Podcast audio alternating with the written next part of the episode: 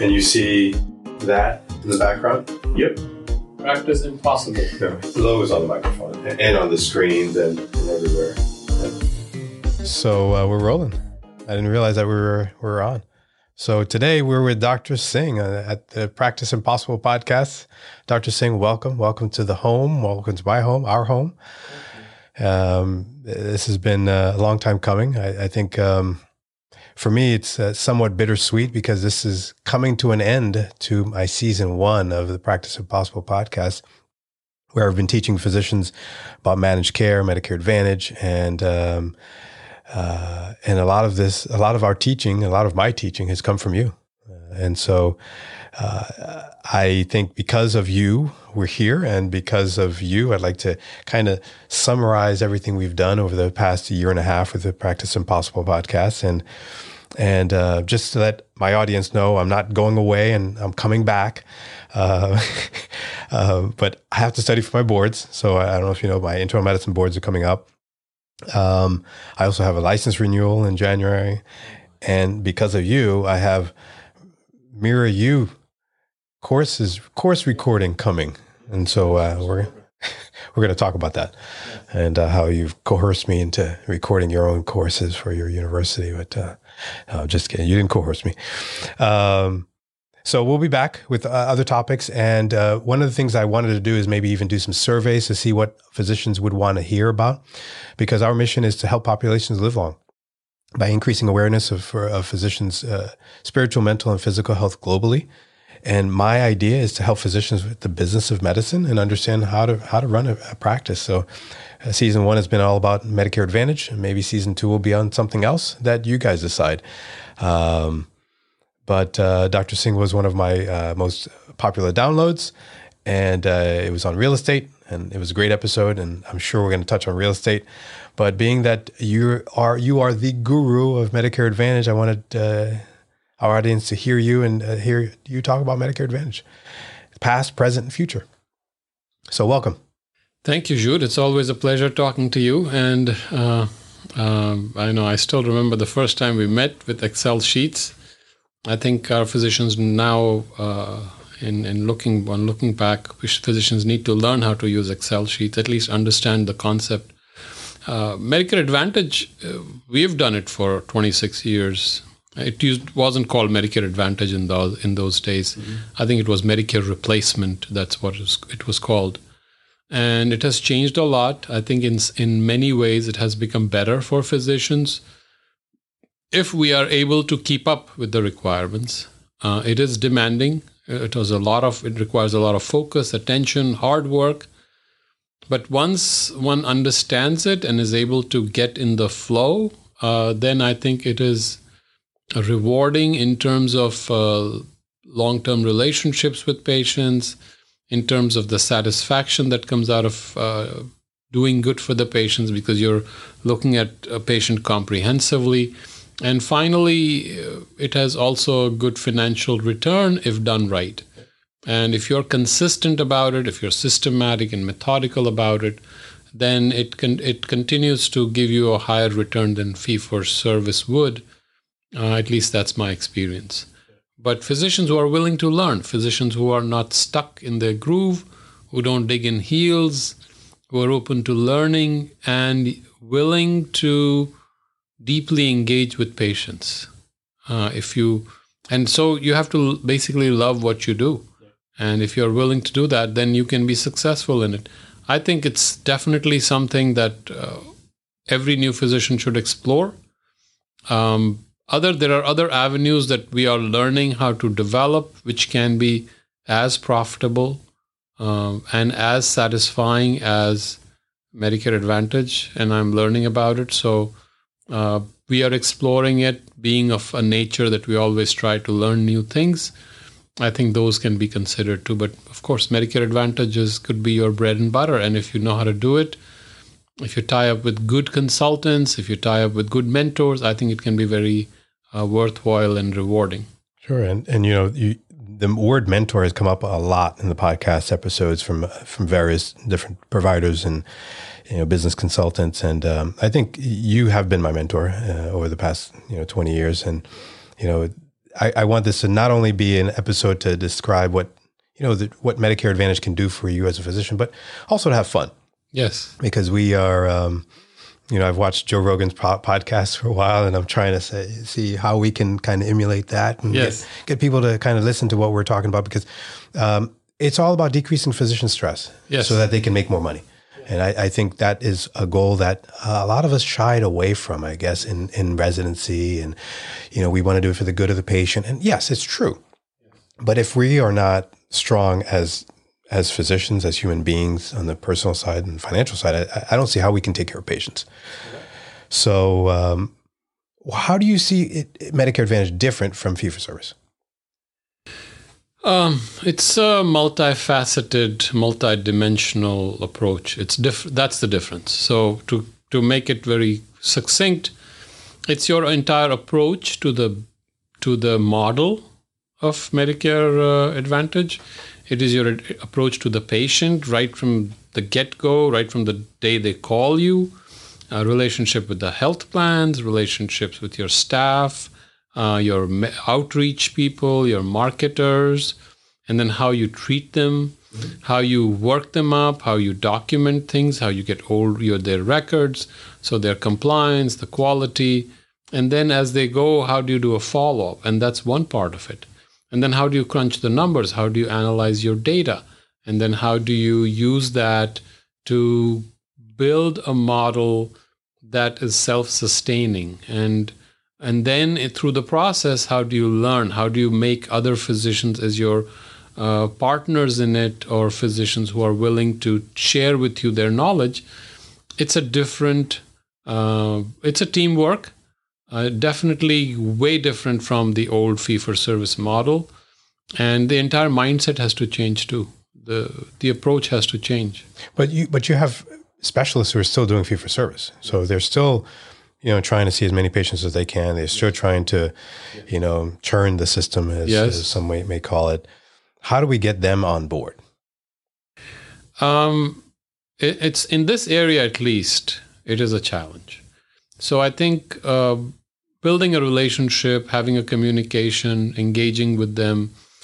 Also, one of the important uh, points of impact is the one whom you refer most of the patients to, and the one whom you choose should have some efficiency and efficacy. First rule is they have to be good doctors. They have to have the skill to take care of the patient. Uh, if they take an extra visit a year, that is cheaper than someone who is messing up the patient and then you have 20, 30 visits out of it and 10 more procedures out of it. So I think good providers, good specialists, and then building a relationship with them, just as like you're building a relationship with your patient or your staff, you you have a deep relationship with them so that they start listening to you. As the old saying is, you know, only friends will buy. So you have to turn them into your friends. And that will happen only when you make it a long term relationship. Uh, I've heard of primary care physicians yelling at the specialist. That's usually not a good option. Um, threatening them, that's never a good option. Uh, but working with them, understanding the needs of the specialist and the needs of the patient. If the patient needs a certain procedure done that's good for them, then it may be worthwhile. And so, eliminating waste, there's so much waste in it that if everyone could work together to just eliminate the waste, I think most of the uh, 40%, I think, is waste. Now, if we can eliminate even half of it, then then you have done a good job in the system. Yeah, and, and I, I don't think, you know, you see a lot of waste. You you said it right, but then you see those that are wasting are not often contracted with the insurance companies. The insurance companies end up canceling those physicians, and then they end up feeling like they were shunned, or they Yes. they don't really we realize that it's their doing that's causing them not to have as many insurance plans, and then they turn to doing other things. So, how you didn't know all of this when you first started, though. So, you started Access in what 2001, 2001. and I came in 2002, I think, right? Yes. 2002, July 22nd. probably the first one, weren't you? No, I was. I wasn't the first. After the chiropractic. Uh, Yeah, chiropractor and, and um, two other physicians, I think. Um, it was a crazy time. yes. Yes, it was. We just began. We had just started at that time. We were learning, and I must say, we have learned. I mean, along the way, we made a lot of mistakes. But what is the saying now? Fail fast, fail early, fail often. Yeah. We did a lot of things that where we I failed. failed often, that's for sure. Yes, but uh, I think it has brought us to a point where we can reflect and learn from it and, and be able to teach others. At least don't repeat our mistakes, make new mistakes. Yeah, yeah. So, so you you grew fast. I remember growing with you pretty fast. I, I was uh, income guarantee with Spring Hill Regional Hospital, right? That's correct. Jim Beatty, I think. Jim Beatty, yeah, Jim. Um, he's CEO somewhere. Good old Jim, yes. You know, you talked to him? No. no. Okay. He was a good guy. Yes. Uh, probably one of the reasons why I came here.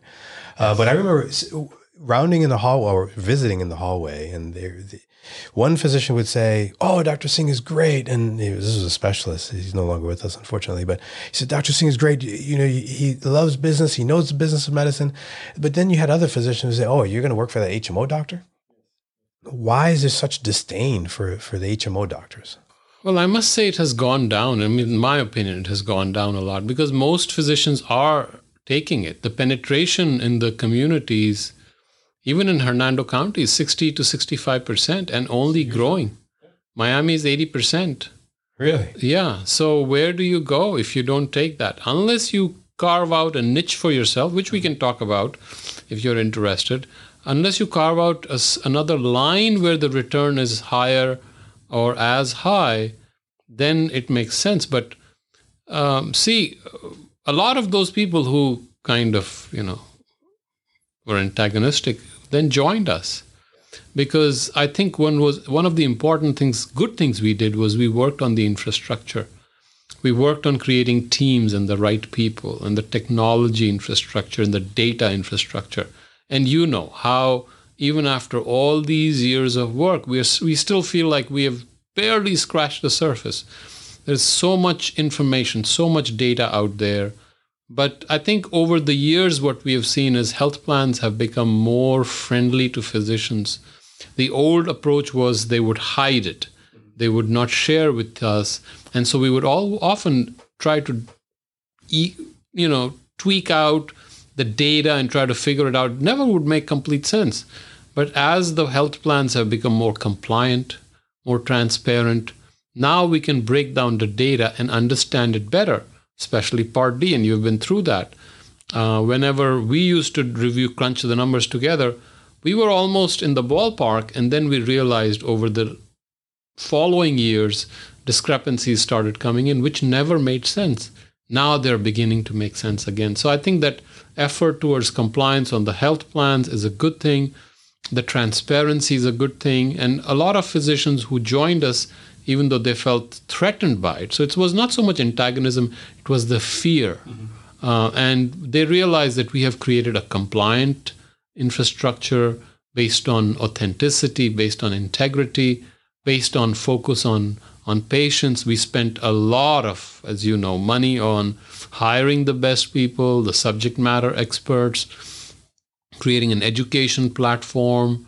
You know, the whole approach towards a master's program. What is it? It's not just you know a, a way to just look ourselves, look at ourselves, and you know, kind of uh, put some kind of halo around ourselves. It's an approach towards uh, creating a platform where physicians, administrators can learn. And I was told something very nice by a physician who's doing a master's with Harvard. And he said, Your program is more intense, more detailed than Harvard. And I tell you why because we live it. Yeah, I mean, you can't have a Harvard professor professor know the ins and outs of managed care. Absolutely. There's no way. I mean, Absolutely. and if they they do know, they may not be professors at Harvard because they may be making a lot more money somewhere else. That's right. Once you figure it out, then that's theory.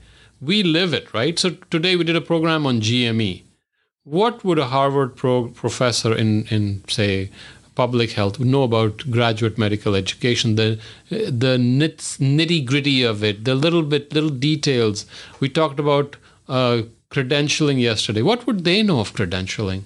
Things that we live, what you do in a practical life. So for a practical life, you need people who have practiced, right? Yeah, but you, you have physicians who just don't want to, don't feel like they want to know this stuff. They don't need to know this stuff. If if I have a practice administrator doing this stuff for me, why should I know this stuff? And that's okay.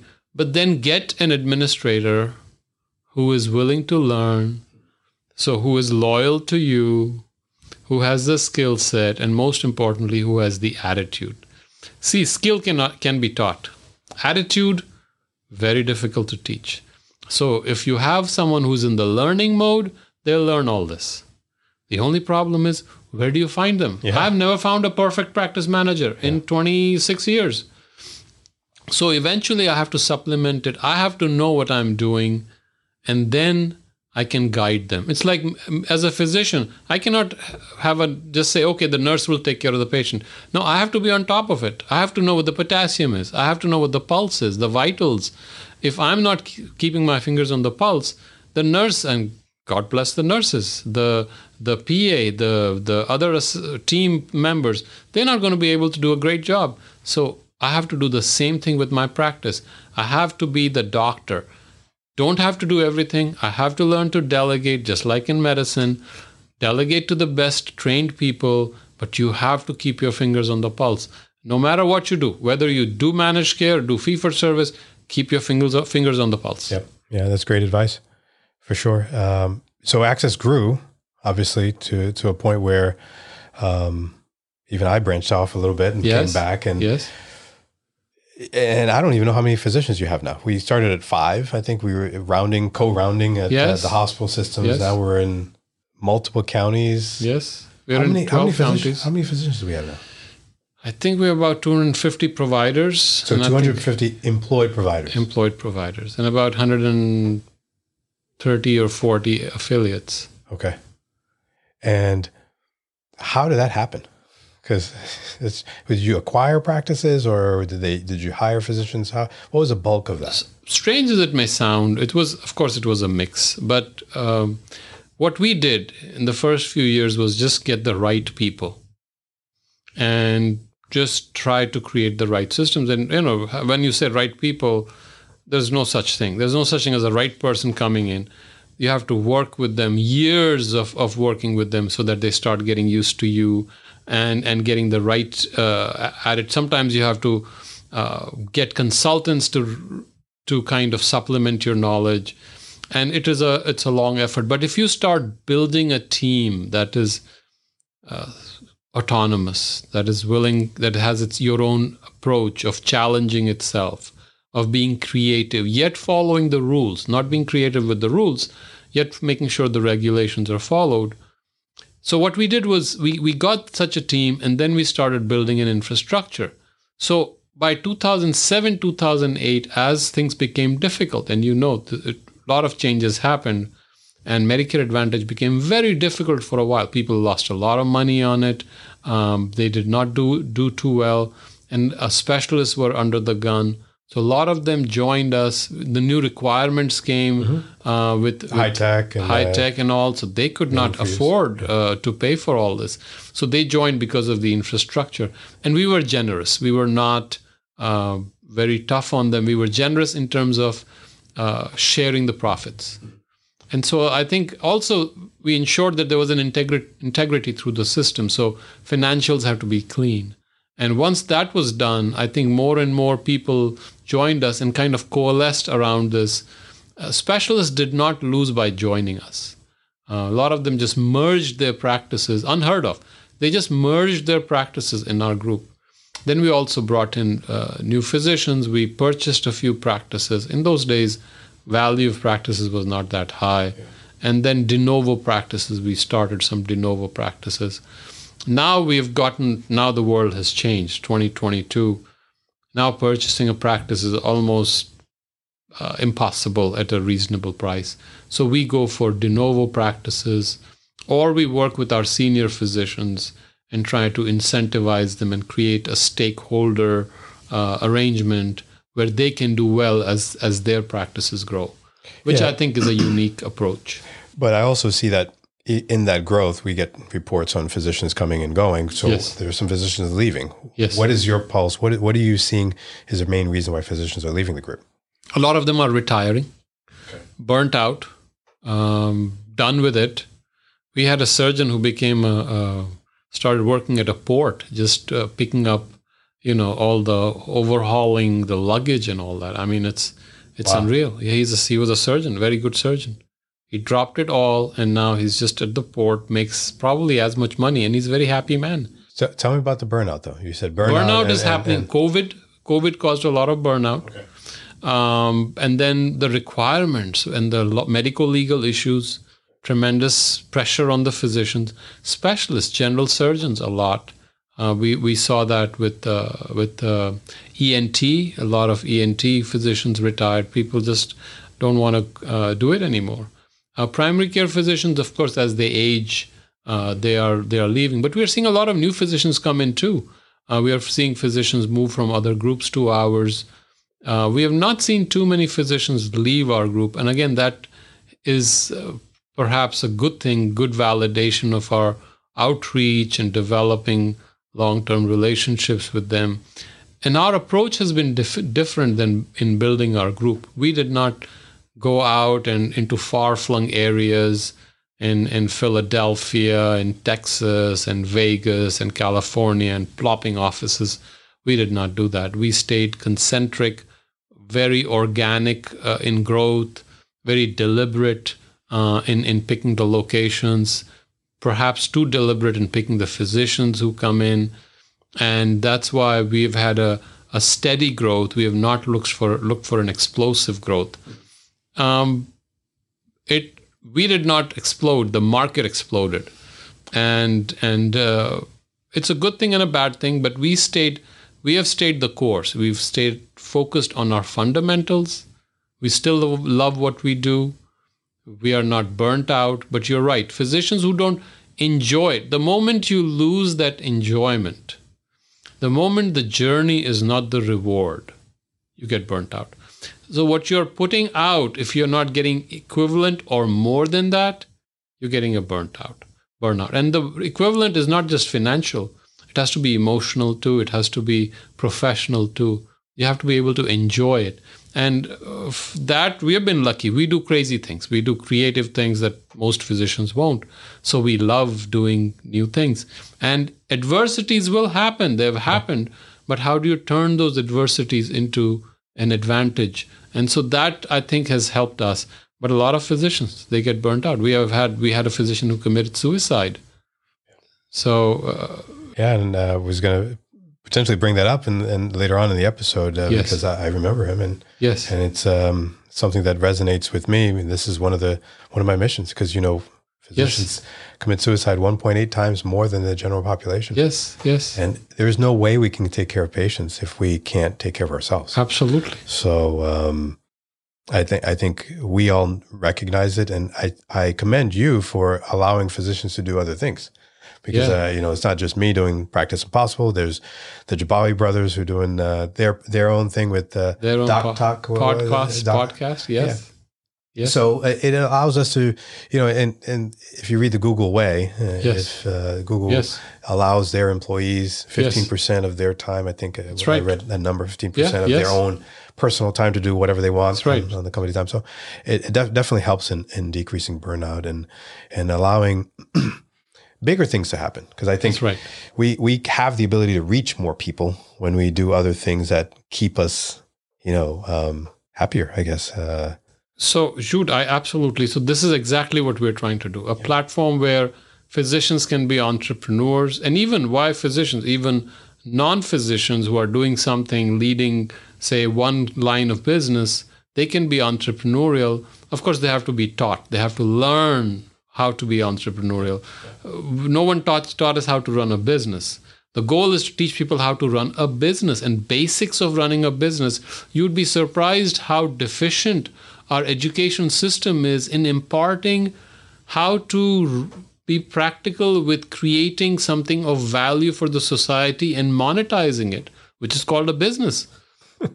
And I know because none of the none of our professors were teaching this. no, they don't know because they've never done it. I did have one. One I remember one. I forgot his name. I have to get his name. But we had one professor. One, um, uh, no, I guess he was a professor. When we used to round, he used to have the lowest census in the hospital. Yes. everyone wanted to be on his team because we didn't have to make, Yes, write as many notes. right. Why? Because he was efficiently discharging his Yes, patients, that's right. but no one liked him. That's right. I remember that. Even the other attendings didn't like Yes, him yes. because he's like, oh well, he's not managing the patients right, and Right. he's discharging them too soon, and they're bouncing back. No, they're bouncing back because we have no clinic follow up. There was nowhere to follow up on these patients. None of these patients needed to be in the hospital ten days, twelve days. So it was interesting because he understood it, but even he that understood it was vilified by the system. Yes, yes, but you know, when I was I was fortunate, 2001, when my employer was selling his practice and we bought his practice um, for ourselves. He introduced me to, if you remember, Rich Dad Poor Dad, Yeah, yeah. Robert Kiyosaki. Ki- Kiyosaki. And Robert had a lot of, you know, silly things in there, which is, you know, all fluff. There are a couple of good things in there. He had a point. You have to build a business. You have to create something that is of its own value because the business will help you build your real estate portfolio. He was big on real estate. That's he is still is. And so that's that's where we learned. Of course, following him, I made a lot of mistakes. So then I had to go beyond him to go to the fundamentals of how to run a real estate business. But that's, you know, we have discussed that in the past. But yeah, I mean, that insistence that you can do a work for someone or you can be more entrepreneurial and create your own uh, um, value, create your own space. That is what we are trying to do. Create a platform where uh, physicians who want to do something different, something new, can thrive. Because the moment we do that, we have brought in creativity, we have brought in energy, we have gotten rid of burnout, and and that is our goal. And and uh, if I'm successful with it, if that's something that can succeed, and I believe so far we've been successful with it, um, I think this will be a beautiful thing. This is probably yesterday I was told, day before yesterday, this is the only model where physicians are considered as stakeholders. This is not a private equity system or a corporate system where physicians are treated as employees. And I was happy to hear that. I, I felt good about it. Yeah, and and physicians have to know what organizations they're getting themselves into as well, because some physicians may not want to be that entrepreneur, Yes. but they still want to make half a million dollars a year or, or and Yes. drive that you know fancy car. But I think one of the things that we have to teach our physicians is, hey, if you don't want to be an entrepreneur, then you may not reach this salary cap. You may have to settle for something less. But let's teach them how to get out of debt, how to spend right. less than what they what they make, That's right. how to save for retirement, Right. how to you know manage their personal right. life, their spiritual right. life, their physical life. We're not teaching that. We're not. And I, if I may, I, the little that I'm learning right now, I think you can do well for yourself, even if you don't do, do Medicare Advantage. There are other avenues through which you can do a great job, love what you do, and still have enough uh, return. Absolutely. Yeah. And I don't want to put a number to it, but a return higher than the market average and, and do well for yourself. Absolutely. I mean, if you if you look at the the average income of a physician, and you take that that monies that they make, and you put, you know, fifteen percent of what they make in a retirement fund over twenty years, you're a millionaire. That's right. Exactly. And if you graduate at thirty, uh, you're a millionaire at fifty. That's not too bad. I mean, um, not bad. And that's if you don't contribute more. That's if you don't buy real estate. That's if you don't do anything else. But we're not teaching that. So that's one of my missions. And that's a shameless plug to what I'm trying to do. Absolutely. And uh, Managing retirement calculators uh, on, on our website, and you, you can you can find these resources. It's out there. If you don't know, you know, we'll we'll we'll help you. And um, and I think it kind of leads into you know you right you you are the entrepreneur you you're the guru businessman in, in Hernando County if not one of the top I feel managed care business owners in the state HCA saw that as well and you partnered with them what happened with that Um, last year we we purchased their shares back, so it was not. It was an amicable parting of ways. So one thing I've learned is one should stay in our one's core business. If you know, good to great. Stay in your core. You know, the three things, the three circles. Remember that. What you love most, what you're good at, and what makes money for you. These three have to overlap.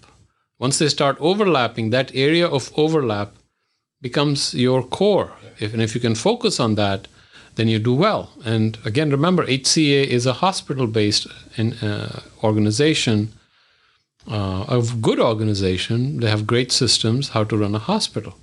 We are a primary care, out, outpatient based, maybe a specialty group, IPA, doing our own TPA, developing our own software, education platform, crazy things that to them it is a waste of time and energy. Why would you do that? Why don't we just focus on building our revenue base and get more patients. So we've done crazy things.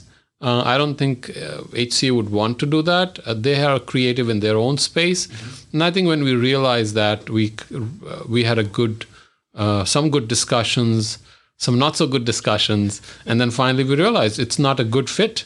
Yeah. It's you know it's a, a a marriage not made in heaven. And so we parted ways, and I think we are very happy. Both are very happy, at least we are very happy, and we have been able to do things without losing the compliance bit. They are great at financial compliance. Yeah. Without losing that, can you be creative? And that is the challenge.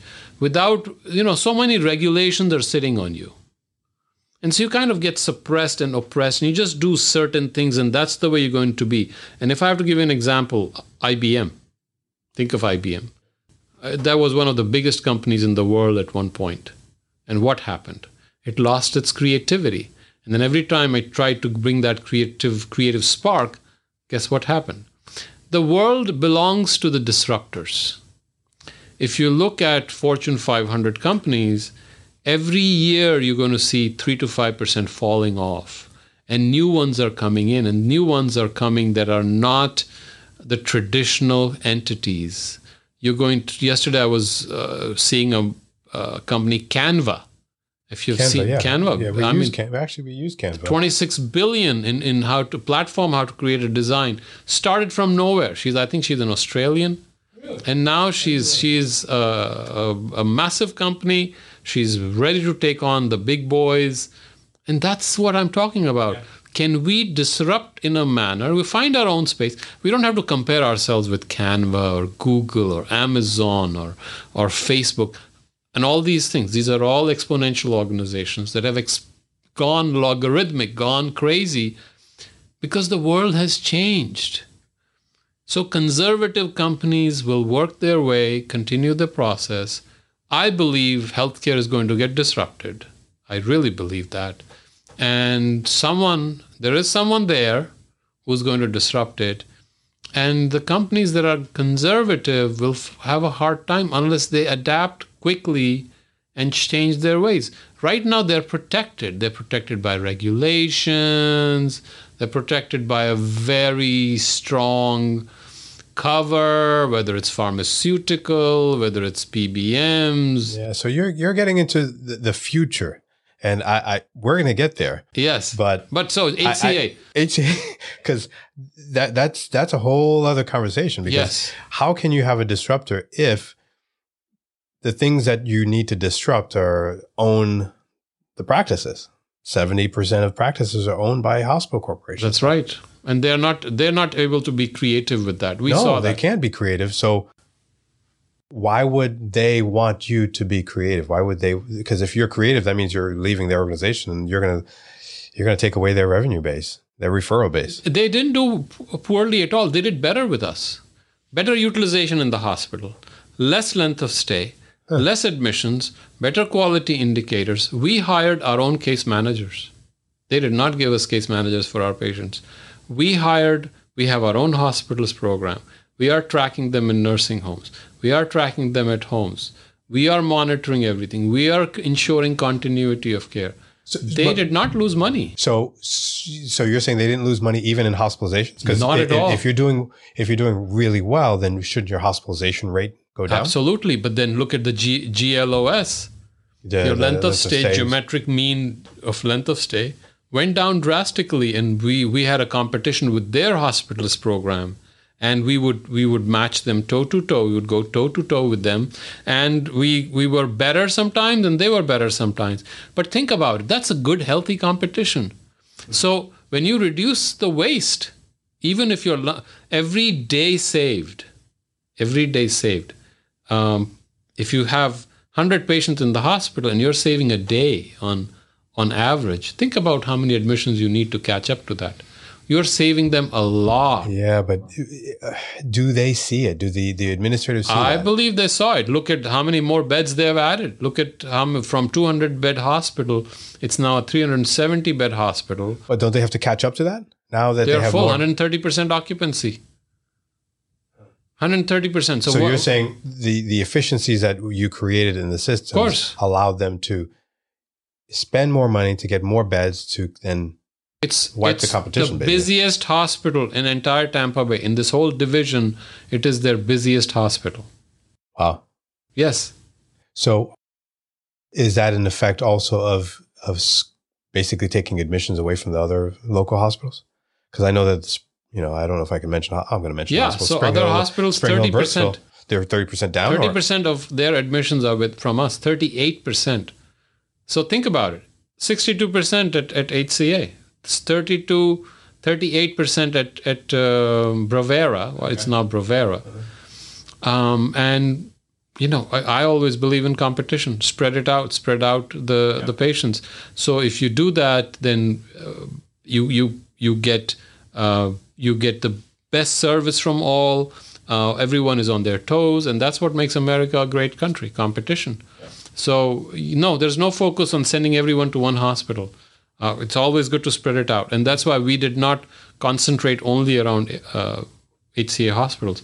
We have spread out and we are working with everyone. Advent, uh, Adventist, Advent Health. we are working with uh, even Baycare. I'll work with anyone. Mm-hmm. Just take good care of our patients. That's all. Yeah. So, so you went, uh, so the HCA deal is done, which uh, I've now got closure because I, I wasn't 100% sure if that was done. done. last year did, but they also had a partnership in the IPA. So all done. Explain to me what the IPA does, because you know we have a money tree series that kind of explains things, but hearing it from you, I think might kind of might might kind of uh, will solidify uh, some of the things, maybe the holes that I may have uh, had in the the processes. So you have the HMO that distributes money to the IPA. How is your IPA doing? Our IPA is in terms of quality, compliance, uh, evidence-based medicine, and, and uh, patient satisfaction. Business, it's doing fine. It's okay. No problems. It's doing. Uh, the goal is to keep improving every year. Goal is to keep measuring yourself. Metrics are better. Quality is better. So, what what what is the number one thing that you do for physicians as an IPA? Number one thing that we do for a physician. First, I think I think. I hope that they'll agree to it. Just being there for them, I think, is a good thing. Just talking to them, making sure that they're they don't feel they're alone. Um, and ups and downs uh, have happened with physicians, but we support them. We are, because we are physicians. We work. I work as a physician even now. I love doing what I do, understanding the pain of a physician, and I think just giving them the resources and more importantly even just being there and, and kind of helping them navigate through it is is good uh, is is a great thing i think. So whether it's through our aco whether it's through our ipa whether it's not even our ipa we have physicians calling who are not part of our ipa and they'll call and we'll say okay i'll give you our uh, you know we'll give you our resources. Uh, because there's always somewhere somehow that you're connected. So so you say you're giving them resources. What what are those resources? What would you say?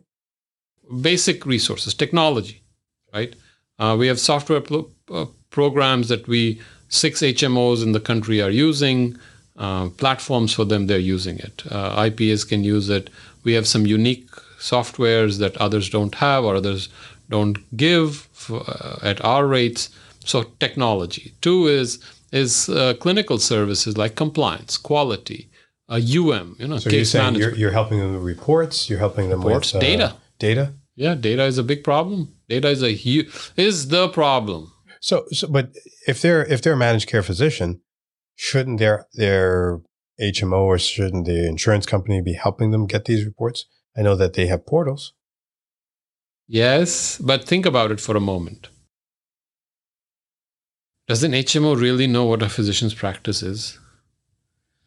Just like your professors in, in Harvard, what do they know about about a physician? Yeah, The person who's sitting there sending you the data, what do they know about your practice? Very simple thing. You see a patient, you bill for it.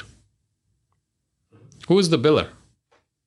Well, The I know biller that. is an outside company. Usually, you will get an outside company who will do your billing. Most of the billers are fee for service billers.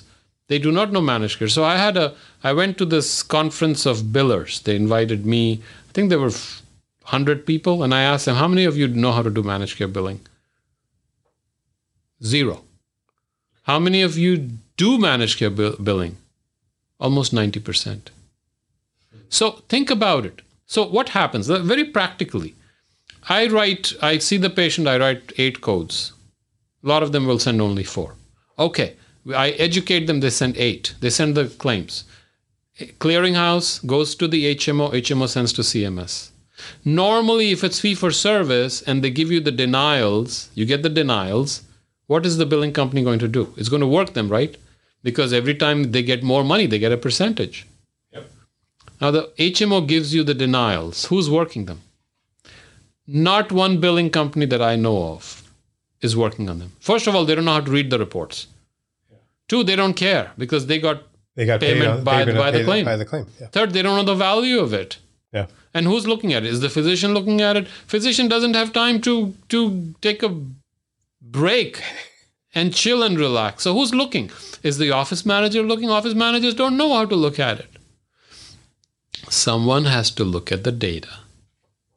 Data is the new oil, right? Someone has to look at the data and leverage it to increase the profitability. Every affiliate that whose billing we took last year, UB improved their RAF score by 15%. Look at the look at the leakage. Yeah. These are physicians working hard, busting their chops. They don't know why they're not succeeding. They're angry at us. Why you not? I said, okay, let's look at your data. How many claims went through? You sent 10,000 claims. How come CMS has 7,000? What happened here? Oh, our biller knows. He's my friend. Okay, I know he's your friend. Let me take over the managed care. Okay, you take it. We don't care. They don't care about managed care. The moment you take it, you find 500 codes that have been re, that have to be resubmitted. Just resubmission. They've already done all the work. You just have to send it again. So this is what I'm talking about. Basic fundamental understanding. What is called EDPS now, right? EDPS. It used to be RAPS. EDPS encounter based um, data that is sent. CMS wants that. Who's going to manage it? Who's going to look at your data? Yeah, doctors don't care about that. No, We- no, we- the don't billers don't care. I mean, I'm I'm talking to you now, and I thought I knew managed care, and I'm now having to learn what EDPS is. Yes, and so maybe you should do one one session just on EDPS. Premium billing. Who's looking at your premium billing? Patient is on dialysis. Are you ensuring that CMS has that information? Who's going to check on that? You're not checking on it. Someone is checking on it, right? There is no someone. You are that someone. So we have to give you the resources to check on that. Part D. Who's checking your Part D? Part D is a killer. Yeah. So I'm just going to pause right now and, and let people know that if you have no idea what Dr. Singh is talking about right now, you need to go on to learnaboutmedicareadvantage.com and sign up for the free course. So, so you know what's going on. because there's a lot of terminology that Yes. we've been talking about this whole year, this whole year and a Yes, half. And yes. if you haven't, that's a place to go to, to learn some of this stuff. But Right. go ahead, shameless plug. Yes, absolutely. So there is, I mean, these are nuances to things that need to be done. Look at your revenue cycle management. Doctors, we look at specialists, they are punctilious about their billing. We know specialists, you know them. Any denial that comes, the biller goes right to the doctor. This colonoscopy got denied because you wrote only screening, you, but you did it three years ago. Okay, colitis, right? Boom, sent right back. Within half an hour, it has been responded to. Is someone doing the same with your managed care? I guarantee you no, one is. No, because there's there's no revenue there's no revenue coming in. No one is tracking it. Yeah. No one is watching it. So you need, and now you're talking about big data. It is no longer patient by patient. You're talking about big data. How many doctors know the word big data? And we're talking, when we say big data, we're not talking about five files. We're talking about a terabyte of data coming. And who's going to put it together, organize that data, put put fields. Every health plan has a different field and send it back. You know, our numbers were so good that two of the best plans in the country said, Your your system is great, better than ours. You just submit it directly to CMS. Oh wow. Yeah, you just give it. Just give us the file, we'll send it to you for you. Uh-huh. So So the, health- biggest so health the plan in the country takes our files and just sends it. Yeah. Because you have to get the subject matter experts who do this for a living. You have to reach that point of excellence, and you know this. Just one thing you can be, if you're good at one thing in life, that's it. That's all you need. So, our goal is to be good at that one thing that will change your life. All those affiliates are happy doing nothing extra, they get an extra 10 grand a month, 15 grand a month. That's your 15%. Right there. For the next 20 years, just do that. And they're kicking themselves. Why didn't I use their billing oh, three years ago? Because I that billing company is my friend. You can have friends. This is something that is rigorous. It is demanding. Big data, Brooks, no friends. Big data is numbers. You crunch the numbers. It's objective. It's Excel sheets. Ah, Uh huh. Excel back, sheets, making sure things are done right, and you send the data back. so so obviously you know this well. You you knew this well enough to even have started an HMO. Yes, we And did. I didn't know anything what I was doing. 2004. Um, but we when has that stopped us from doing something? Yeah, yeah. And You don't have to know and- something. and that's the beauty of having you know known you and having you know uh, seen what you've done over the past couple of years. And Optimum Healthcare was at HMO. That's right. So what happened with Optimum? Well, we passed it on in 2007, so it was probably too early for its time. Uh, the physicians, it was the approach was the physicians in the community would come together and create a plan. That was the original idea. I remember. I remember the meetings. Yes, and um, I remember when it was sold in 2018, we had physicians come to me angry with me for not asking them, forcing them to put more money into it. But when we started it, they scoffed at it. You're the HMO doctor. What are you doing? What are you doing? They not only scoffed at it, they called the health other all other health plans and told them what nefarious designs I was up to.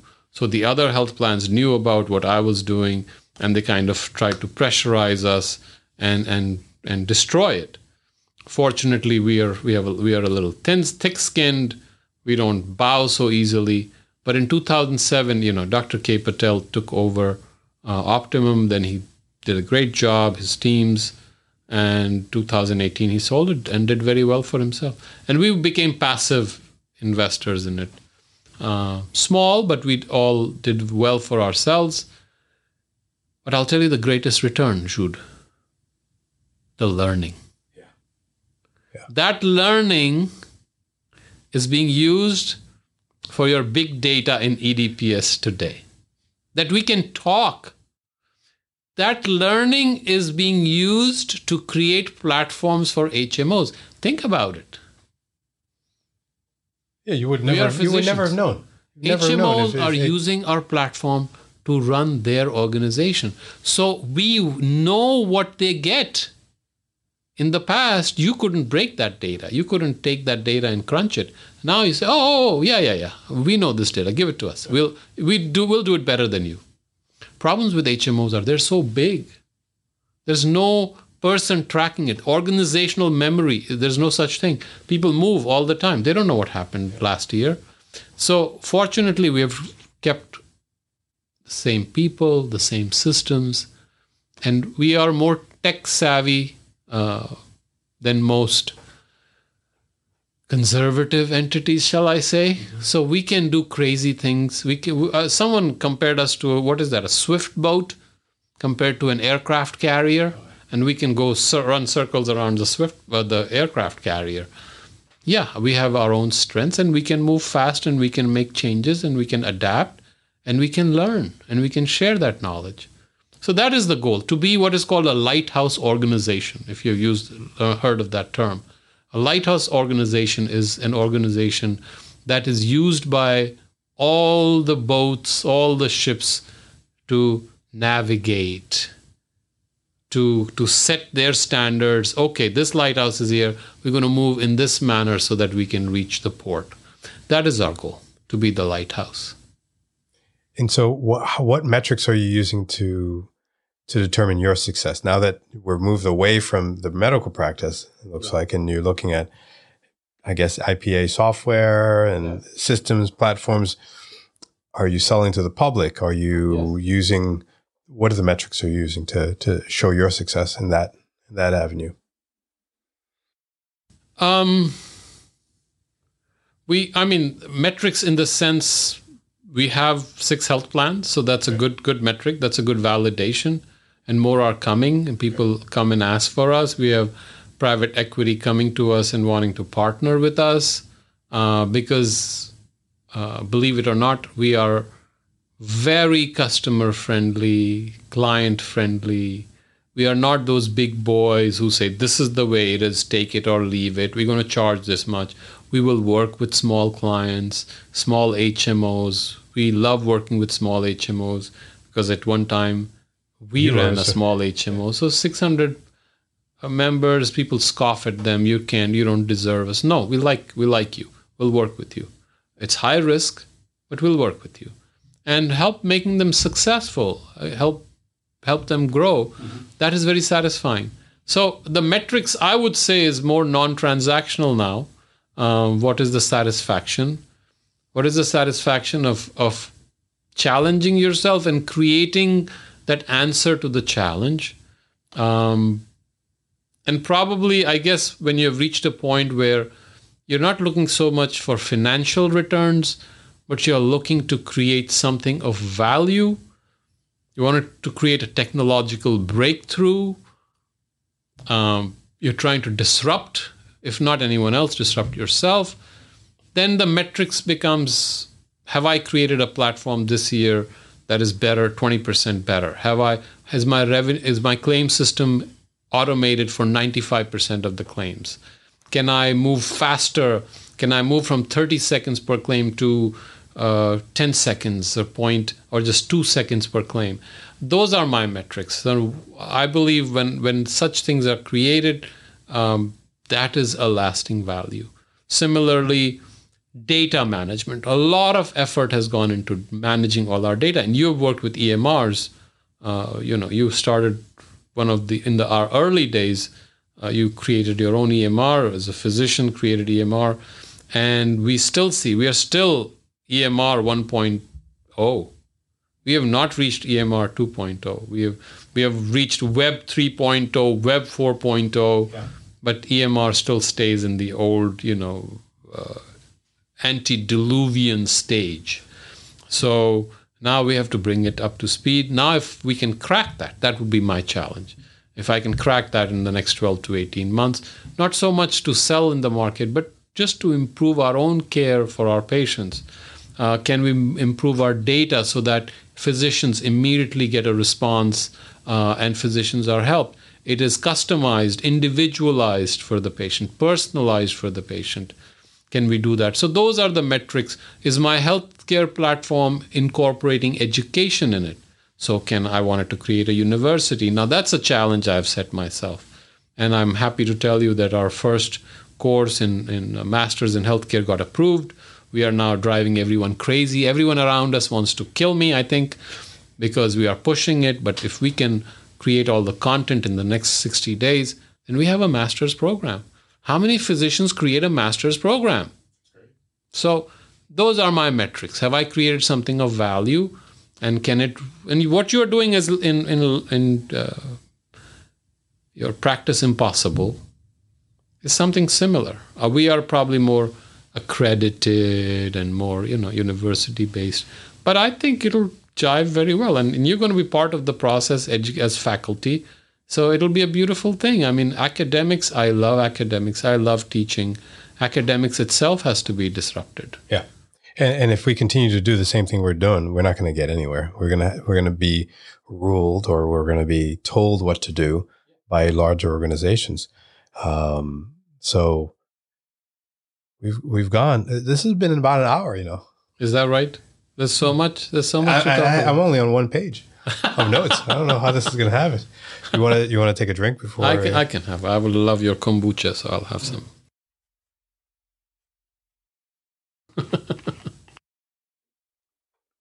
Um, so Reef, we took a small break and we're just going to come back. And so we're back talking to Dr. Singh, the Practice Impossible podcast. And, you know, during the break, we, he actually mentioned something. He mentioned physician athlete. Uh, What was it that you were saying? Physician athletes. physician athletes. I, I thought I was a physician athlete. Yeah. I play soccer every week. Does Yeah. that count? yeah. So when you were growing up, who were your heroes? Michael Jordan. Pele. Pele. Pele. I'm old. Pele. Great. Pele. Great. Uh, soccer player. Football. Football player Right. from Brazil. Right. But did you have a physician you held in as a superstar you wanted to be? And I, I'm not talking about, uh, you know, what is that show with uh, Dr. Oz? I'm not talking about. no. Um, Think about it. How many years did Pele spend playing football? all his life. 15 years, 20 years before he became famous. He wo- played in the streets, Yeah. played with tho- those uh, balls made of- of cloth, Yeah, he used to play with Right. socks. right? And played 15, 20 years. He became a master, and then he could do things with the ball, football, that no one else could. Well, I, I'm I'm thinking some people might think uh, Dr. F would be uh, one of those those superstars. Don't don't mention Who's his name. Dr. F? We're not mentioning his name. Okay, so look at how many years you put in to become a doctor. Yeah. How many years did you put in? Eleven. 11. And you did things, you could do things that saved lives Yes. in the ER. You did not do ALS. You did you went far more than that, right? ATLS. ATLS. Advanced Trauma Life Support. You could save people right right from the the edge you could bring them back. Obviously, you know, it's not in our hands, it's in God's hands. But you could do almost everything humanly possible. Put tubes wherever you wanted to to bring them back. Yes. So I have a question for you. Would you consider yourself a physician super athlete? At that time in the in the ER running that show, when you bring someone back to life, was that a high or not? Yeah, it was high. It was a high for you. Yeah. Why are you not held in the highest esteem in the society for bringing back that life rather than someone who does college and plays football and gets 20 million 30 million dollar as a uh, help me here quarterback Yeah. So have we are our priorities a little mixed here absolutely, they are. I've, Right? I've I've always said that. and you had more debt Yeah. right? While you know that super athlete could do things that, and he's always famous, and he can sell shoes, and you can sell kombucha, and he can sell whatever he wants. so, and this is an idea I actually got from uh, one of our financial consultants who's in Tampa, and if I can mention his name, Oh, yeah. Go ahead. Todd Mesra. I learned from him. He says, You are super athletes. We don't realize that. And so, first is we have to realize our own worth. And then we have to realize the worth of each other. We put each other down. Self awareness, right? Self awareness and awareness of the other, right? So, it's critical. And, me. and only then will the society begin to learn to appreciate us. And I'm not talking about it in a negative way. You don't have to do anything crazy. Don't go on a strike or anything. But realizing who you are, realizing who your peers are, and what you do, that shift in the in the ER is more important than that Super Bowl game because you have saved one life, two lives, three lives.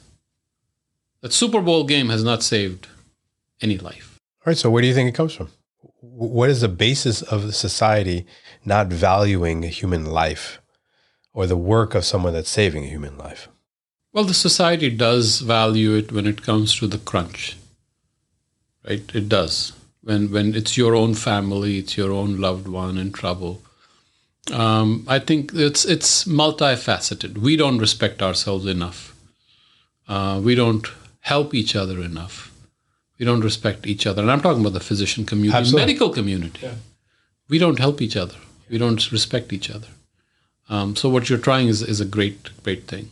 And then this, the the approach, the presentation to the community has to be what is more important than a, than a physician or a teacher for the future of the of the of this community you save a 15 year old kid who becomes tomorrow a steve jobs. What is the value of it?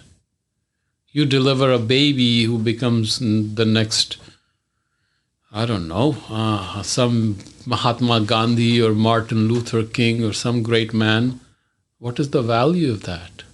So uh, the value of a life is, is not something to be looked down upon. So we I I like that. Physicians super athletes. We are super athletes. We maybe we don't have the muscle maybe here, although we are training for it. Muscle here. What about this muscle? What about this muscle? What about this muscle in the gut? So we need to realize that and I think you need you are bringing that out but I think you may want to put a little more oomph in it now and, and, let others know, people need to know what they're doing. They're doing a great job. We just need to strengthen them and empower them. And if you can do that, more and more people, the smartest people, will want to become doctors, will want to become neurosurgeons, will want to come and do primary care with us. Why not? And okay. so that motivation, inspiration, that positive burnout happening. It's a shame. It's an absolute shame. How the hell can you have burnout? You're doing the best job. You have the best job in the world. Can anything be bigger than this? And you're having burnout. So something is wrong somewhere. No, we have physicians doing MBAs and leaving the practice to become. I wouldn't say lackey, but uh, getting a job in some corporate entity. What the hey?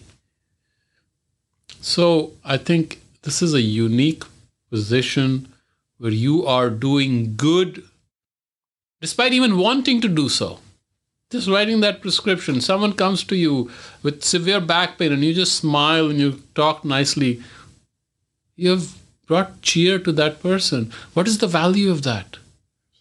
So we need to look back and, and not become arrogant, but in a humble way acknowledge what we are doing, you know, the, the and I take inspiration from some of the greatest healers in human history. You know, Christ Himself was a healer, yeah. right? So we we exalt Him.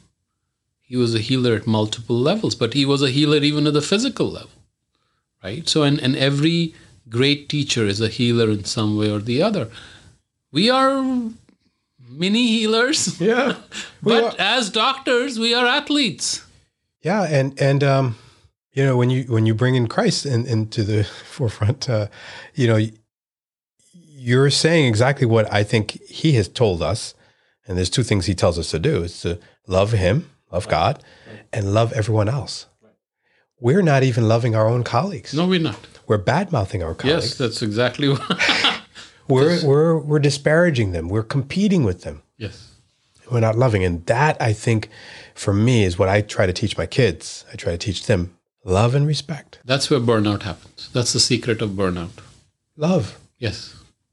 That's the secret of fear, secret of anger, secret of all negativity. If you can get rid of the negativity, you realize what you do, you can never have a burnout. How can you have a burnout? You can't because the return is so is 10x. I'm using 10x. Sorry, the return is 10x. Yeah, and and and I truly believe it starts in medical school because yeah. it. Um, I remember a, a an intern telling me as a third year student, if I wasn't sicker than the sickest patient on this ward, my butt better be here at 4 a.m. changing dressings. And I looked around. I'm like, wow, there's some sick patients here. And so if I'm listening to him and he's the one that's grading me, he doesn't care what I'm going through. He doesn't Right, care. right. He just wants me there regardless of what's going on. That's not showing love. No, no, and yeah, you're right. And the stress in medical school is, uh, you know, my eldest child is in medical school. The stress they are under, because we have created medical, the medical system as a, as a system of carrot and stick, Command and control. command and control. Yeah. Steve, That's- Steve, that's- Steve Covey says it right, right? Uh, in- yeah. In his book, um, uh, Trust and Inspire. Yes, So there's you can have the command and control style of leading yes. or trust and inspire style of leading. And um, It's very It's- stressful. Uh, medic, medical school is very stressful, but we are not helping it any. Um, and we've made it very painful. The debts, I mean, we were talking about student debts earlier, and 250,000, 300,000 debt you got. You have to, yeah, you better be very motivated to become a doctor. yeah. And one reason why one physician who committed suicide was his debt. He was a million dollars in the hole, and he had no way out. He could not.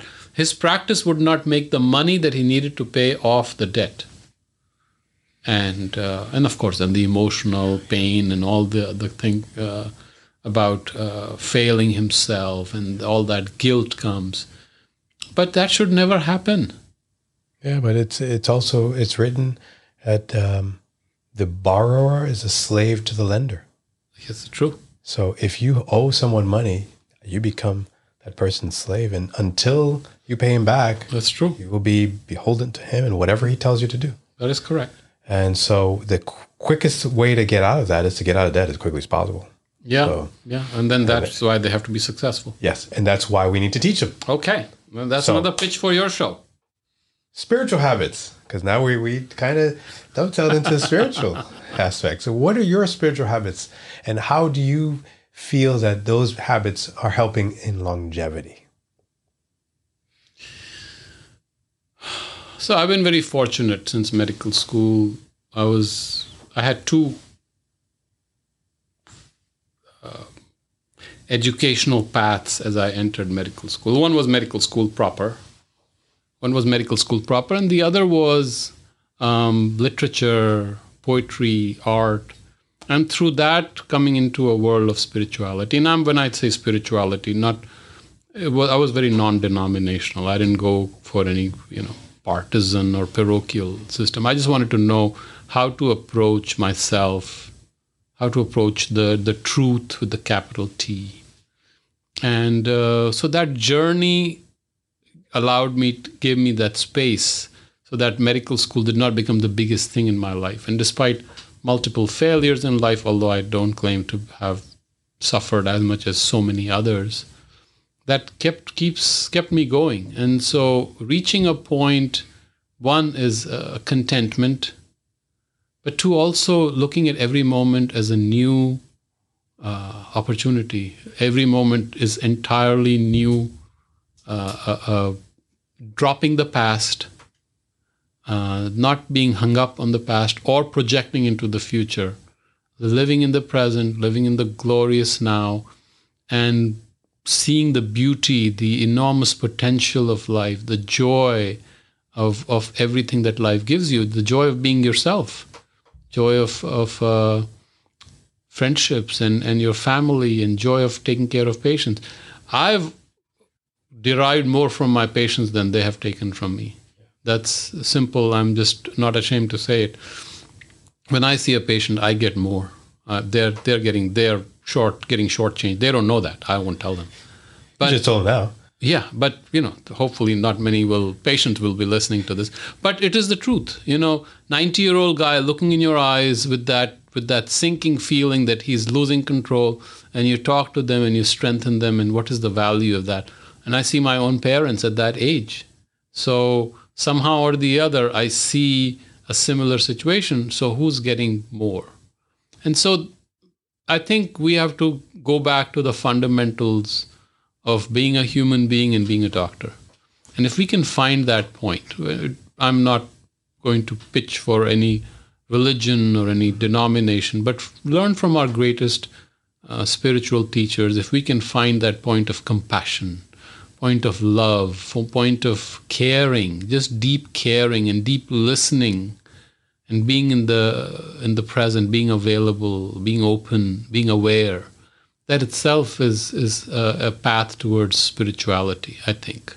Yeah, and I, think if someone is listening to Dr. Singh right now, and is considering medical school or is considering going to school, I think you have to understand the the the wisdom that's in what he just said. Because if you don't have that compassion and if you don't have that in you, maybe medicine is not for you. If you're going into it for other reasons, because a lot of people say, "Oh, yeah. I want to go in because I want to be the, sur- the best surgeon or best," you have to go in to help people, yeah, and be compassionate and and love people. But if you don't, and you're doing it just because you want the prestige of being a physician, and you know, then you're going to burn out because yes. you're not going to get that. Yes, yes, true. That is true. You there is a fascination with the subject. You can love the subject deeply, um, and then better go into research or go into a, a non-clinical side. Yeah. Uh, but on the clinical side, where you're going to touch people every day, every five ten minutes then you have to have that that joy out of meeting people and if you don't have it uh, you have to realign yourself now i'm not saying those who are doctors leave your field if you don't get that joy we need to make sure that you, they have the joy and oftentimes it's the negativity that this pressure the stress of being a doctor that takes them away from the joy of being a doctor. Yeah, and so that's why we're doing this, right? Yes. Is to show them how to get rid of that negativity, how to yes. manage the practice, how to increase yes. your revenue, how to do things that are going to help you remain in that joy. Yes, and financial success is an important thing. If you're under stress all the time and you can't meet your bills, you're not going to be happy no matter how spiritual you want to be. So a hungry uh, stomach uh, find will find it difficult to be spiritual but if you are are you have sufficient and you're not prone to too much greed then you have a greater opportunity towards finding that contentment finding that inner happiness in the heart that joy is critical i think if you have to define spirituality uh, to find the spirit in things and the spirit in life whichever way you take it take this pun. spirit can be the you know the exalted holy ghost or spirit can be just the essence of a thing like the greeks and that itself is fine if you can find that joy out of the touch of things which in sanskrit is called the rasa if you can find the joy of every little thing that you do you are going to d- discover the bliss of existence. And Indian metaphysics says the world was created out of ananda. Ananda is bliss, ecstasy. So the divine created out of ananda, not out of anger or, or or some negative feeling. And so we need to recover that joy. And once we recover that, if we are happier every day, we are on the spiritual path, no matter what name you give it. If you are unhappier every day, you're not on the spiritual path. So that is, I think, one way of testing it. That's cool. So, spiritual, mental. Yes. What are some of your practices uh, that you to improve your um, knowledge base? Because uh, I know that you're a reader, and I gave you a, book, Trust Inspire. Yes, we actually mentioned did. that book. And I think in a week or two, I asked you, "Did you read it?" And he goes, "Yeah, I read, I read it." I'm like, "How do you read so fast?" Yeah, I, I speed read. I like to read very fast. I love to read. I've been reading since since medical school. I love to read. I'm not an audio guy. I'm not a yeah, visual I guy. I yeah. love to hold a book. I want to go to the bookstore. I want to open the pages. I want to smell. I want to touch it. I'm a touchy feely guy. Yeah, uh, I'll I'll listen to an audiobook yeah. and then I go ahead and buy it. Yeah, because I'm like, okay, I want to see through the pages and you highlight gotta feel it. it. I just it just is it's not the right right thing. You got to make friends with maybe it. We're too old. It's okay. Yeah, yeah. old is good. Old is good. Okay. I like old is, is the best. So I like to hold the books, but I, I read fast. And there's a trick to speed reading if someone gets interested someday. But um, things that I love, I'll go back. I'll go back and keep reading them. And uh, also find a hobby. Find something that you love.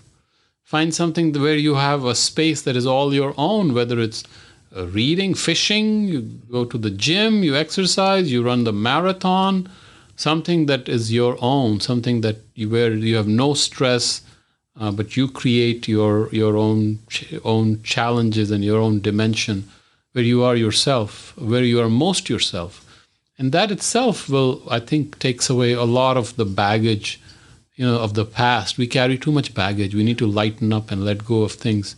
Yeah, I love to read. Uh, love to spend time with the children whenever I can find it. I love to write. Uh, I love to talk about these things. You know, I, I'm. Uh, uh, there was a time when I loved to be in theater, but I don't have time for it because that takes a long lot of effort and you have to have a lot of commitment. So, uh, the vicariously the way I fulfill it is I read and I write. So, children, you mentioned children, and, I, and I'm Serena. So, Serena is in medical school. Medical school. She's at NYU. Yeah, no, she's in uh, USF. USF. Oh, I didn't realize that. Yeah, Okay. And I'm going to try to remember. Is Sean? Sean. Shasha. Shasha. How's Shasha doing? Shasha is taking He's in cameras. He wants to make movies. He does drone photography. He wants to do real estate. He's a real estate maven. I mean, that's uh, it's just everything that I want to do in real estate. He thinks I'm too slow. Nice. Yeah, So he's graduated college. he or- graduated. He did his course in in movie making, and uh, we have different tastes. We argue about them all the time, but he loves. He has uh, Stanley Kubrick and Satyajit Ray, and he loves them, and Oh. some shared interests. Cool. And then there's Lenora. There's Lenora. She's in college, Where is she at college? USF. USF also. Okay. Yeah. I can't believe I, I didn't realize your kids were that much older than mine. And then there's Nathan. There's Nathan. And he's still with you or he's in Yeah, college? yeah, he is still with us. Okay. He's, he's in uh, high school now. Okay. Fit enough to be my grandfather, but uh, that's how children are.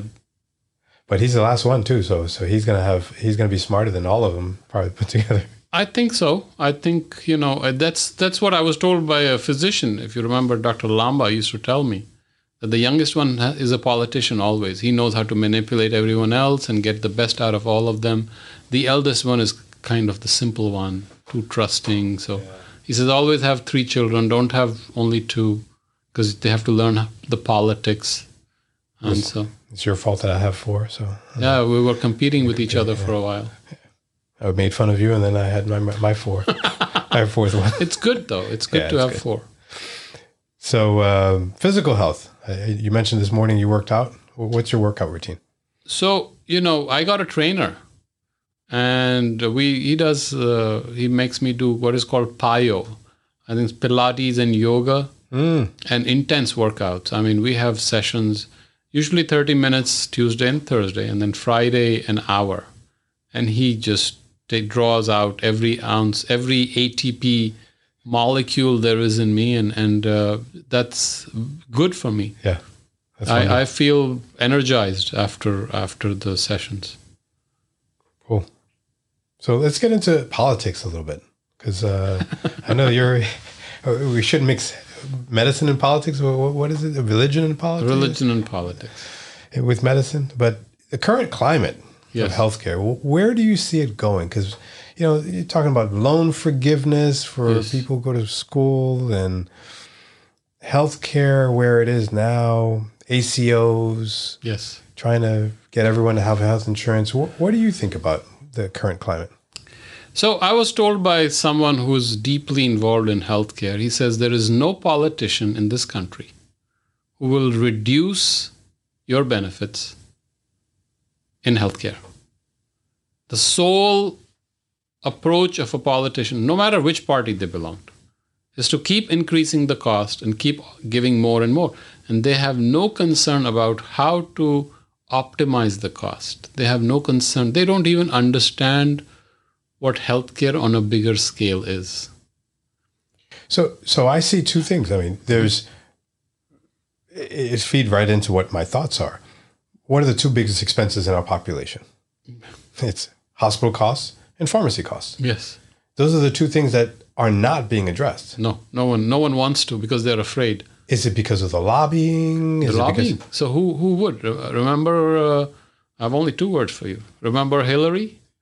1993, she came with this universal healthcare platform, and you can argue yes and no. There were good things, bad things. You can, you know, that's a different discussion. She was destroyed. Yeah. They portrayed her as this evil person who's going to take away your rights, take away your freedom. Every time a politician tries to do something in healthcare, they get chewed out. So, what did President Obama do? He took the safe course. He cut a deal with the pharmaceuticals first and the hospital industry first. And then, guess whom he charged for all his insurance that was offered to the uh, uninsured? You, do you realize who paid for it? We did. We did. Physicians did. Yeah, the- 2% yeah, sequestration, sequestration and then and Medicare payments. and then the hit tax. So they were supposed to pass it on to the insurance companies. The insurance companies promptly passed it on to the doctors. No hospital took that 2% cut because it was part of their negotiation with all health plans that we will not pay for sequestration. So guess who paid for that? Physicians paid for it. The fundamental dishonesty in that whole initiative is what annoyed me. Was it the right thing to do? Yes. Should people, everyone have insurance? Yeah, I- I absolutely. agree. Should people who are working have coverage? Do it. But why put it on shoulder on the shoulders of those who cannot protest? And notice, doctors did not protest. One bit. Doctors didn't understand. We don't understand what anything in the business of, Of course, we don't. Why should we? Because we are busy taking care of patients while the lawyers and accountants are running our life. Who becomes, who are the senators and the congressmen and congresswomen? Not doctors, Lawyers. lawyers, finance guys. Okay, so I think we're on the same page on this one. Yeah, yeah, I'm always on the same page with you. It's just you missing off a few. You haven't flipped it, flipped on to me yet. I haven't caught up to you. That's right. Yeah, it's just uh, you're I'm, you're at the end of the page. Right, I'm at right. the beginning. You're Speed a speed reader. reader. Yes. that's, that's where you go. So so in that same line, Yes. you talk about h- hospitals.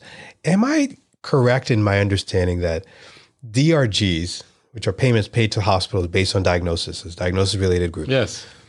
is it tied to the hospital's infrastructure expenses on a year to year basis, or how does There the are- DRG work? There are nuances to it. Okay. So let's say a local hospital decides to build a new wing that's going to cost $50 million to build.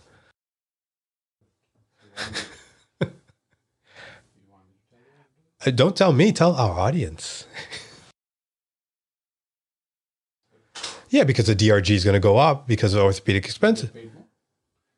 Oh, If you have orthopedics, everything else gets paid more. why? Ask the people who created the system, who were pushed on by the lobbyists who helped them create the system. And who are the lobbyists? The hospitals, right? Yes, yes, of course. What happened during the hurricane? Which hurricane? Uh, this hurricane, Ian, Ian, Ian, Dr. Uh, Hurricane Ian. Yeah, Hurricane Ian. So we had patients, children, born. They said this patient can, this child cannot be discharged. The you know neonate, uh, preemie cannot be discharged until he is able to take 50 ml every uh, feed. Hurricane comes, you can go home right now. Immediately, patients were discharged to accommodate new patients from other hospitals. Admissions from ERs dropped for those three days because the hospital got 60 patients from other hospitals. Okay. Now that those 60 patients have been discharged, suddenly the number of admissions starts going up. Are you telling me that post hurricane admissions go down for three days? Is this a new study? So, humans being humans, systems being systems, especially where finance is a huge incentive. Um, if hospitals are not going to go empty, So you can fill them up. so you can fill them up, and then when you fill them up, the payments to your hospital system go up. As and if an HMO is contracted with that insurance, that hospital, Yes. don't they pay that hospital more compared to the hospital across the street that is not increasing their incre- their infrastructure or having an orthopedic institute? Most everyone with half a brain will have orthopedics, will have general surgery, will have other toys. Another way, another way of hospitals increasing their uh, earnings, GME program. Yeah, well, we're gonna get we're gonna get to that. So Yeah. there are a lot of ways to to uh, milk this. Uh, hiring your own physicians. What do you think that is about? Yeah, Paying your own physicians more than the market. What is that about? Even when they're running a loss. yeah, because it's it's a loss leader. It's it, they want to admit patients to the hospital. So it's, you, you want to fill up the beds. Yeah. So a perverse system of incentivization has been created across the whole field, and uh, it is biting the country. At the end of it, the taxpayer is suffering. And when we say taxpayer, it's us. It's all of us. Yeah. Everyone. The whole country is is being taken for a ride. No politician to this date, last 35 years, has had the courage to say this needs to stop has had the gravitas or the leadership that the country would listen, has the ability to tell the country, this is unsustainable. so how do we change it? What's the future? Value based care, Medicare Advantage, doctors owning hospitals. What, how how would you fix it? All these are, are ideas value based care, uh, precision medicine, customer driven medicine, but the costs are not going down. You see that. Yeah. Costs are only going up. The drug costs are only going up. Did you hear about the colonoscopies? Colonoscopies having to be done at the hospitals if a patient has an AICD. I I get a Mufta. Mufta sent me a patient and said patient has to have a colon routine screening colonoscopy at at the hospital. Like no, I'm denying this. I called him. He said no, no, no, Jude. Um, because the patient has uh, cardiomyopathy, AICD, they are no longer paying for the surgery centers to, to do colonoscopies. It has Yeah, to be so- done at the hospitals. This is all manipulated, right? This is this Medicare is won't pay for it. Yeah. So some genius. I mean, so this is all cooked up. Unfortunately, I'm just saying it the way it is.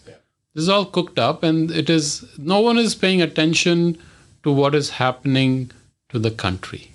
The cost of drugs. Look at chemo drugs, Oh, oncology. It is it is absurd. it's not even chemo anymore. It's immune therapy. They're touting everything as immune therapy. Immune therapy, and just wait for the newer drugs to come in. Yeah. And so, how would you control the costs? No one is willing to take on the pharmaceutical industry. So, if the VA can control the drug costs, why can't uh, the country control the drug costs? And it's something that people are unwilling to come together about. It's it's sad. We have taken positions and we have dug our heels without caring about what ha- what is right for the country and and the patient. and the patient. Because I mean, these patients have copays. They have, they have to be able to afford some of these things, and they can't afford, it, and so they're going to go without. Um, crazy, it's crazy town. So, we're spending more money on Medicare Advantage plans than Medicare itself. Do you think Medicare Advantage is going to continue to grow, or do you think it's going to, it's going to decrease? I think it will continue to grow. So- there are good things in Medicare Advantage. Okay. Um, there's a lot of wastage in Medicare Advantage, and it is being abused. And I can say this. Um, and if you look at some private equities over the last year, two years, and certain businesses doing their SPACs, and the value of a patient, I mean, it's um, $150,000 per patient. It's crazy. It's ridiculous. It doesn't even So make it's not sustainable. So so the private equity comes in, scoops up these practices. Right. What happens to the doctors in three years? Uh, the doctors have to start all over again. Private equity is not, it's not like private equity is coming and taking 10% of your practice and giving you some money. It buy 100% of your practice. Now you have to work for two years. After that, you're thrown And out. so what happens to the uh, what have you seen happening with those those practices then? Do they dwindle away? They go back to their other doctors in the community or Yeah, so it depends on depends on who's who has taken over. I mean, look at the big entities that were coming doing SPACs two years ago. A couple of them have run out of money. They're bleeding, hemorrhaging money, and yet they're valued at two, three, four billion dollars. And some of this is public information, so I can share with you. Look at Bright Health. Bright Health, of the last I read was Cigna was going to buy it because it was hemorrhaging money. Uh, they had some good practices they had bought in, I think, the villages, and they had some good uh, CINs, and they were good, but they went and spent money. CIN, what's that? Uh, uh, clinical Integration Network. Okay. So it's like an IPA, but Like bigger, an IPA, like it's, it's a bigger, yeah. Uh, the new rules are allowing CINs uh, to skirt, you know, from the Stark laws and anti-kickback, and that's something that's another discussion for another day. Yeah. But uh, yeah, the new rules are allowing these CINs and making making it help making it easier for them to function. So those entities look at uh, your Oak Street, look at your Clover Health. Um, But are those are those in the Northeast or uh, non Medicare Advantage prac, uh, locations, or are they are they down no, here in they the South? they have done they've done uh, you know uh, Medicare Advantage. We uh, without talking too many about too many, but you can go online and check them out. I mean, uh, we had seen in Miami, you know, Cano Healthcare had gone uh, done a SPAC, and so one SPAC- can so so for those who don't know what SPAC is, can you tell? tell yeah special purpose acquisition company. So it's a that's another topic that we can talk about. But I don't recommend you do a SPAC. Don't do a SPAC. no, no. SPAC's I don't recommend it. too speculative and Speculative. uh, uh, speculative. That's, yes, that's good. yes. Uh, don't do it. Um, focus on fundamentals. Focus on the infrastructure. Do the right thing. Um, if you don't like Medicare Advantage, there are other ways to make money, but don't do this. Yeah. So, uh, but that's what they're doing. That's what all these private equities are doing. They're taking these SPACs. So bankers, bankers are taking over practices and running them. Physicians are not getting the touch they need. They're leaving the practices. Yeah. They call us, "Can I come and join you?" We take them, and then the question is, "Why did you sell your company, you idiot?" I'm sorry. I'm sorry to say this. Why did you you you love medicine? You are doing well with it. What was the immediate need to sell it? While you're still going to practice another 15 years. Yeah. So now you're going to start all over again? Yeah, but wouldn't okay? So I'm going to be there on the uh, the devil's advocate and say, hey, so that's my exit. I'm going to take this money and put it in the bank, and I want to travel the world. do it but then you want to you get bored and you want to practice another 15 years now what you're going to start all over again the way you did 20 years ago there are better ways to exit so So what's your what's your exit?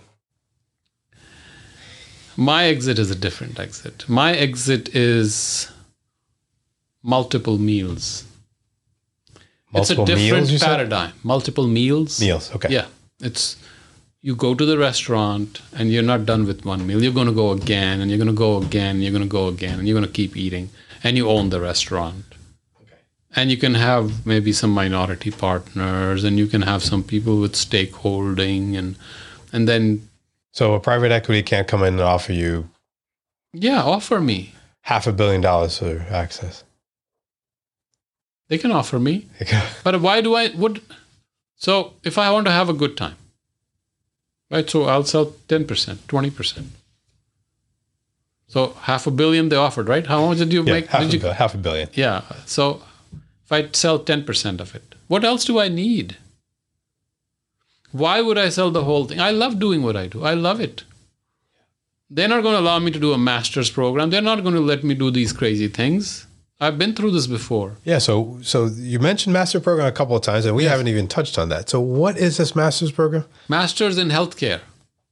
The a practical guide, a pragmatic approach to being in medicine, how to run the business of medicine, how to either be a physician or an administrator who can manage and So is this a healthcare? Is it's an MBA or is this a? Yeah, it's a it's a it's, an a masters in M, MHC, similar to an it's a masters, Okay. similar to an MBA. We'll Masters in an MBA healthcare administration. Yeah, masters. in- It's called masters. Because I, I mean, I know I'm doing the courses, but I haven't really, we haven't really sat down and, and understood, at least for me, the end goal. Is it to have a university yes. or just to have the master's program? You have to have a university. I mean, you have to. I have to have a university. How did you set a university up?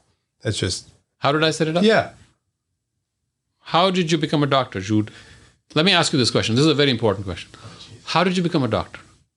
I went to school. I learned Ah, from stop. When did you know you were going to become a doctor?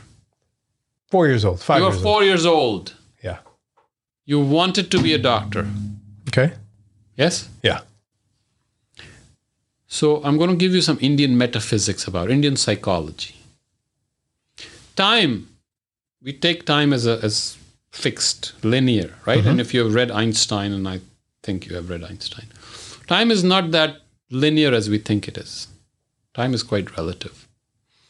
The Indian concept is when the root, when the cause, when the cause decides to manifest, then the thing has already happened. It's only, time is only the unfolding of that cause. Now, let me explain that. You have a seed. If I give you a seed, and I say this is a tree, you're going to laugh at me. This is not a tree. There's no branches, nothing is growing. But I say, okay, I'm going to plant it, I'm going to water it, I'm going to protect it, I'm going to take care of it. Mhm. And I time I fly you in the future, like that movie, if you know, Back to the Future. Back to the Future. Ten years ahead, ahead, what are you seeing? It's a Seeing tree. a tree. So the cause, when it's manifesting, then time is only the unfolding of that cause. Psychologically, when we decide, you decided to become a doctor, you became a doctor. The rest of your life was an unfolding of that inner seeking. Now, this is an important thing. When you decide that something is going to happen, really, truly, you know it's going to happen, it's already happened. The rest of it is just an unfolding. So, when, and of course, it's not as simple. I don't want to make it just, you know, cookie. I'm not doing a self help book here. But understand the, how the psychology works. Everything you will do now is focused towards that end, right? Everything. You can see, you can connect the dots.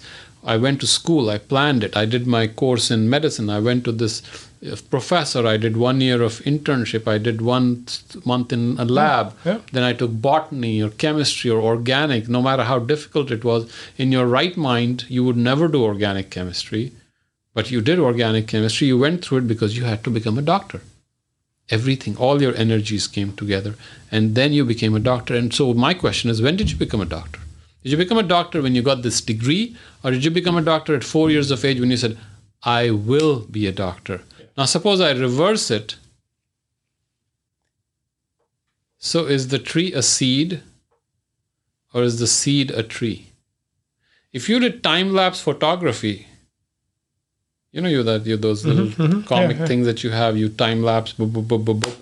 The, the seed is the tree so bringing that into psychology your willpower has tremendous impact in the world.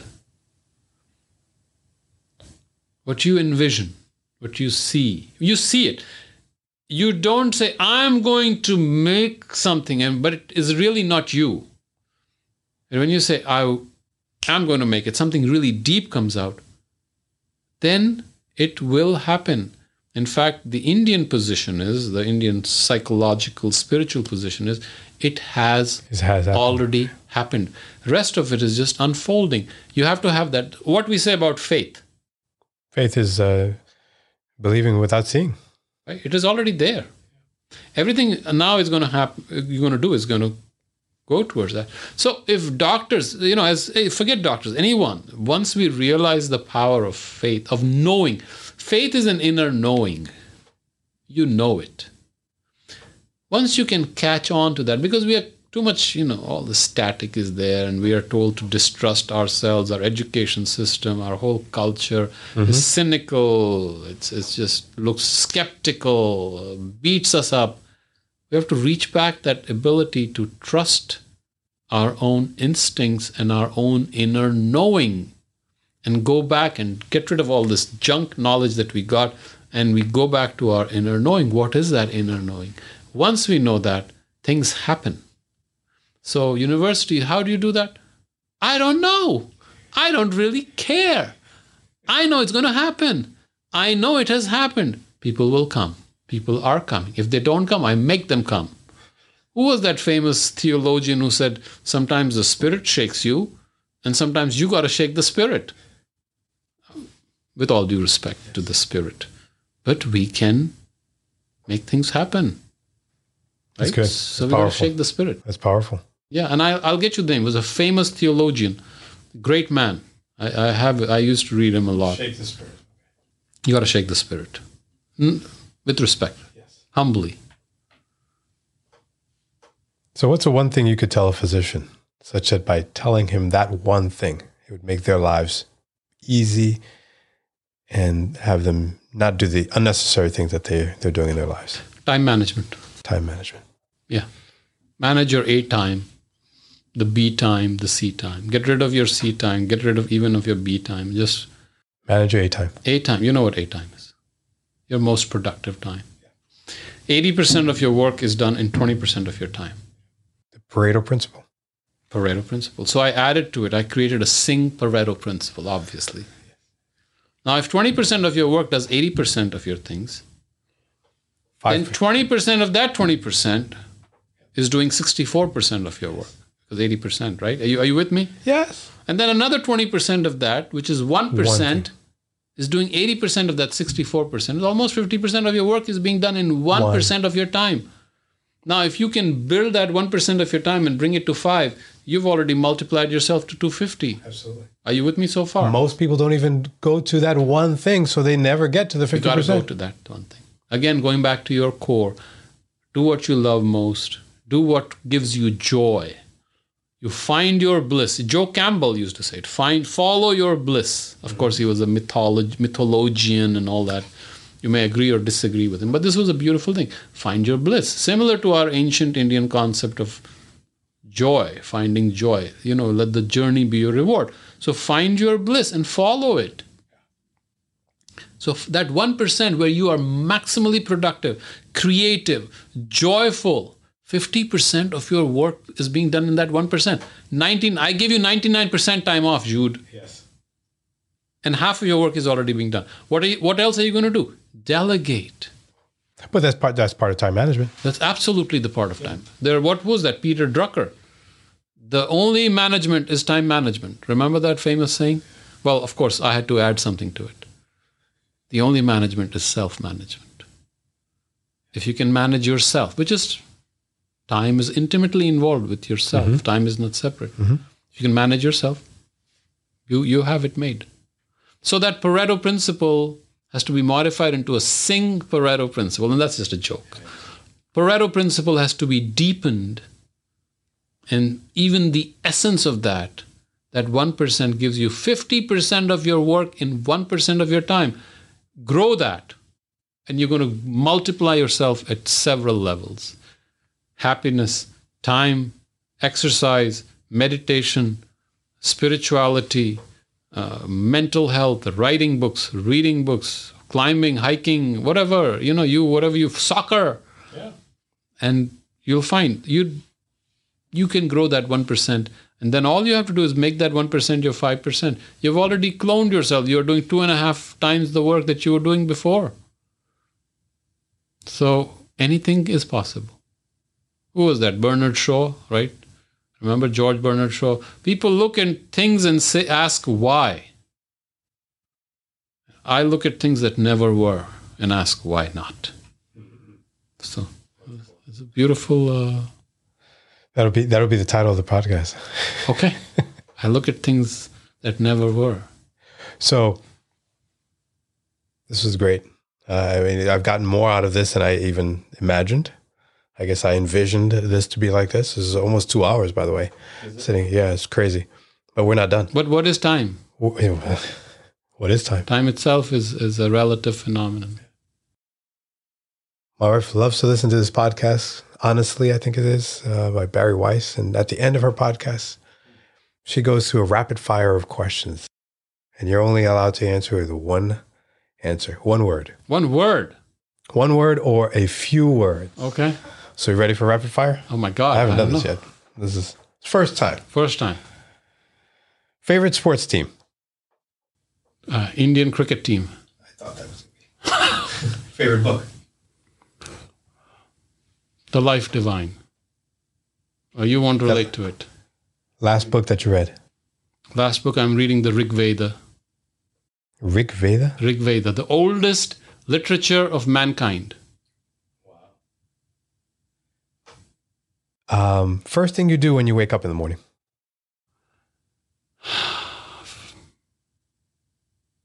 Be quiet. What time do you wake up? Three o'clock. Three o'clock? Three o'clock.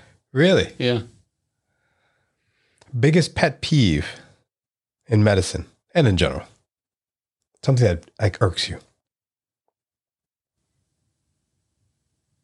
Mm. That's a tough one. I don't have any. You don't have any pet peeves? None. Interesting. Favorite animal? Mm, dog. Right now. Favorite child? Ooh. Ugh. I'll go the safe route, the youngest one. Ooh, now you're really gonna get them upset at you. Uh, they all know I'm I'm partial, but the youngest one plays with me. He tells me that I'm partial towards the eldest one. Huh. But I think the eldest one will understand. It's safe. Oldest age of your the, the age of your oldest patient. 106 Really. First job. teacher. First job as a teacher. Yeah, I was in medical school. I used to go and love to teach in a little school, primary school. Uh, yeah, I used to love teaching. most important character trait in someone or some, someone else. Happiness. Oh, let me. Can I change? Gratitude. Gratitude. Okay. Political party. U.S. political party that you're affiliated with. I'm an independent. Uh, I thought so. I could go libertarian. I could go Green Party. I don't know, depending on positions. And I haven't done this before in the podcast, so I haven't done this, but I'm going to ask you to ask me a question if you have one for me. Please be nice. Ask you a question. Yeah. Um, when would you have a million followers to practice impossible? As soon as a million followers sign up. Ah, but is that uh, okay? Can I follow it up with a question? yeah. Is that a goal? I'm not follow. I, I don't have a goal. No goal. I have a. My goal is to reach as many people as I can that I'm. Go, I can influence. Okay, that's a good goal. I think that's better than having a million followers. It's better to have, say, hundred who are deeply immersed in what you're saying and got impacted than have a million followers. Okay, that's a better answer. It's a great answer. Dr. Singh, thank you so much for being on the Practice Impossible podcast. Our last edition, last last episode of the season, and um, there'll be more. And you'll be invited again, by the way. It's my pleasure. I I, I just love it. I especially love the rapid fire. Cool. Thanks. okay, bye.